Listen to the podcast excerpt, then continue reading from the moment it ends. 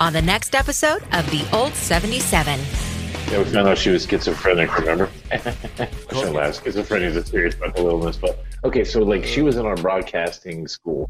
She literally thought that she was just gonna be able to, to step in there. I'm gonna do like six weeks of school, and then I'm gonna have two hundred thousand dollar a year job on the air, uh, talking to the Delusional. news or something. I don't know, dude. She was Like I, I dated Yeah. her for like a week, crazy for you, and the third day, like the, the third time I went out with her, she's like, "You want to crazy go to for the rhino.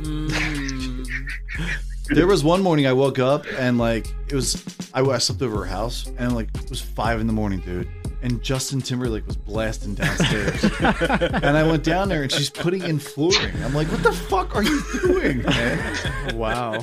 Chick was nuts. I like that chick already. I know. Yeah, right. You still have her number?